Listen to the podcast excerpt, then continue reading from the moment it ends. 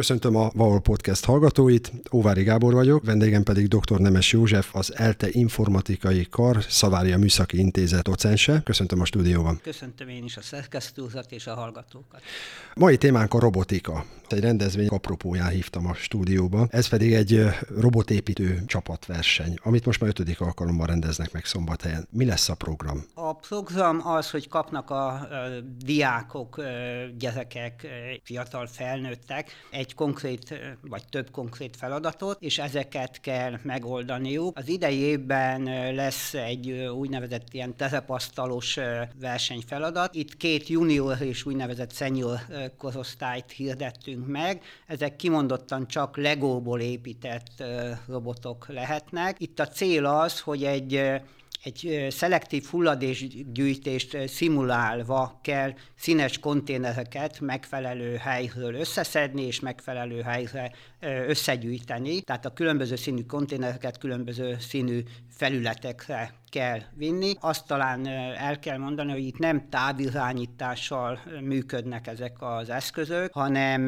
a pályát gyakorlatilag nem ismerve kell a gyerekeknek egy olyan programot készíteni, ami egy ismeretlen terepen el tud tájékozódni egy közlekedési eszközmodell, és begyűjteni bizonyos színű konténereket, és ezeket a konténereket bizonyos színű alapra kell elhelyezni, tehát amikor majd a hulladékgyűjtés úgymond automatizálva lesz, és a színes hulladékgyűjtő konténereket egy önjáró kukás autó fogja összegyűjteni, akkor gyakorlatilag a gyerekek ma ezt a modellezést oldják meg. Ez az egyik feladat. A másik feladat egy labirintusból való, labirintuson való áthaladás. Ez a labirintus, ez szintén előre nem ismert, a mérletei ismertek, hogy 29 cm szélességű távolságok vannak, amiben el kell férni magának a közlekedési eszköz robotnak, és egy adott pontból egy adott pontba kell neki átjutni megfelelő idő alatt, tehát az idő az mindenhol korlátozva van. Szintén önmagától kell eljutni, tehát olyan szenzorokat kell alkalmazni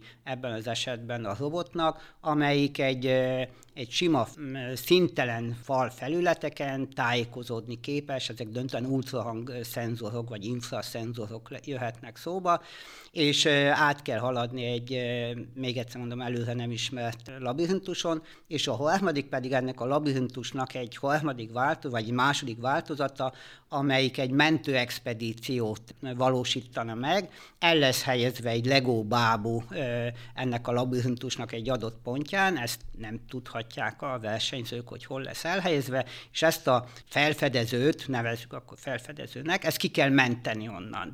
Tehát vissza kell hozni a robot kiindulási pontjára. És ezeket a terep adottságokat nem ismerhetik a versenyzők, ott fogják megtudni, amikor majd elindul a verseny. Tehát a robotokat úgy kell programozni, hogy önmagától képes legyen a tájékozódásra. Elég komoly kihívásnak hangzik, és ennek a műszaki háttere, illetve informatikai háttere is elég komoly lehet. Kik jelentkeznek, kik azok, akik, akik ez ilyen versenyen részt vesznek? Az elmúlt évek tapasztalatai alapján, meg hát az idei évben a jelentkezettek alapján is, az általános iskola felső tagozat, tehát a 5.-6. osztályos gyerekek. Már ennyi idős gyerekek van, képesek és erre? viszonylag nagyon ügyes kreatív megoldásokat lehet látni, tehát mi is tanulunk, hogy milyen megoldásokkal jönnek. Ugye itt azért azt tudni kell, hogy a hardvernek meg a szoftvernek valós szinkronba kell lenni. Tehát, hogy hogy építek meg egy közlekedési modelleszközt, ahhoz kell igazodtanom a szoftvert is. Persze ezek nem magas, olyan magas programozási ismertek, ha bár, hogyha tényleg nagyon pontos, precíz megoldásokat, akkor ott már azért előjönnek a magasabb szintű programozói ismeretek is, de döntően jönnek ugye 5.-6. osztálytól, és középiskolások, tehát a megyének különböző középiskoláiból vannak jelentkezők. Ők már a labirintus esetében például saját építésű eszközmodellekkel jönnek, tehát nem Lego építésűvel, hanem Lego alappal, hanem saját maguk építik meg, valamilyen mikrokontroller, valamilyen Arduino Arduino vezérlő eszközzel kiegészítve, és nagyon jó megoldások voltak már az elmúlt években is. Az imént említette, hogy lassan nem lesz szükség emberi munkaerőre bizonyos feladatkörök ellátásánál, mint például a szemétszállítás lehet automatizált, vagy akár bármilyen közszolgáltatás is. Milyen közel vagyunk ehhez? Hát, ha ezt pontosan tudnám, akkor, ak- akkor nem itt ülnék, akkor valahol máshol döntéshozási helyzetben lennék, csak a múlt uh, ismertei alapján lehet látni, hogy a jövő hogyan változik. Tehát ha most azt mondom, hogy valamikor a telefonközpontokban a telefonközpontos kisasszonyok százai dolgoztak azért, hogy mondjuk Szombathely lakosságának telefon kapcsolatát létrehozzák, és amikor bejött a crossbar vagy az automata kapcsolási szisztéma, akkor gyakorlatilag ezek a postás kisasszonyok vagy telefonos kisasszonyok feleslegessé vált. Át kellett őket képezni. Át kellett őket képezni, vagy más munkakörbe kellett őket áthelyezni. Tehát az, hogy a technikai fejlődés, ami most ugye nagyon meg meg van informatikával spékelve. Tehát gyakorlatilag a személyautókban ma már nagyon fontos az informatikai támogatottság pedig még azért a gépnek kell ott mozogni, de hát ha az informatika, elektronika tönkre megy, akkor gyakorlatilag az autó mozdíthatatlan lesz.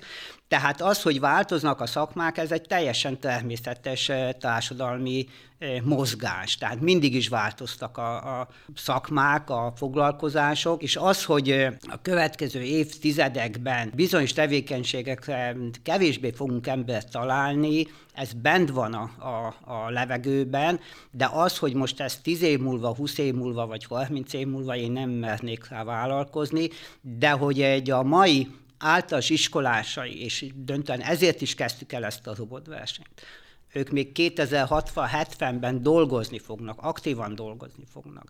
És ha visszagondolunk, hogy az elmúlt 40-50 évben milyen változások voltak a technikai környezetben, és ehhez alkalmazkodni kellett a, a, a jelenlegi mm, generációnak, valószínűleg, hogy hasonló, vagy inkább még gyorsabb változások fognak lenni a következő évtizedekben, amire fel kell készíteni a tanulókat. Igen, de az azért ez tömegessé válik. Tehát ugye még említette, hogy a régi telefonközpontos kis, kisasszonyokat át kellett képezni.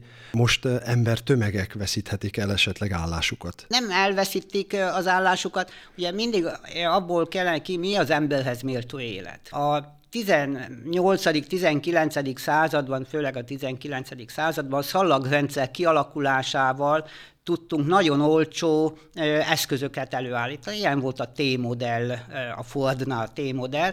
A szalagrendszerrel lehet olcsóvá tenni a terméknek az előállítását. De ez egy nagyon embertelen munka. Az én felfogásom szerint egy nagyon embertelen munka, szalagmunka, egy monoton munka, aminél az ember sokkal többre adatot vagy, vagy teremtetett, attól függ kinek melyik tetszik.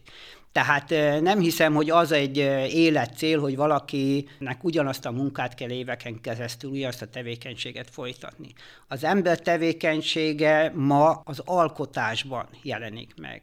Az alkotáshoz meg döntően szellemi tudásra van szükségünk mert ugyanazokkal az eszközökkel, informatikai támogatással sokkal hatékonyabban tudunk dolgozni. Sokkal olcsóbbá tudjuk tenni egy informatikai támogatással a termékek előállítását, és e, gyakorlatilag a gépek hosszú távon olcsóbbak, mint az ember izomerő pontosabbak. Pontosan ott használjuk a robotokat, ahol vagy veszélyes munkahely van, vagy monotonitás van, vagy nagyon nagyfokú precizitásra van szükség.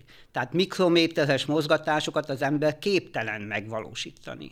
Egy robot éppen ezért a, a műtétek esetében, az orvos elektronika, az orvosi robotizációnál nagyon nagy mértékben be fognak jönni a robotok, mert nagyon precíz tényleg sebészi pontosságú műtéteket fognak el, mert az ember kéz nem tud olyan pontos lenni. Tehát az, hogy felszabadulnak bizonyos munkahelyek, szerintem abban az idő pillanatban, amikor valakinek a munkahelye szűnik meg, ő neki biztos, hogy ez egy kellemetlen dolog.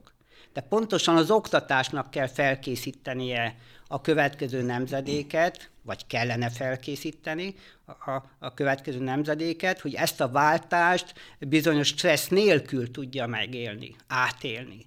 Tehát egy szerves részévé válik a társadalmaknak, hogy nagyon gyorsan felgyorsult a technikai változások, de ez gyakorlatilag valahol mindig az jelenik meg, hogy az emberi jólét meg növekszik.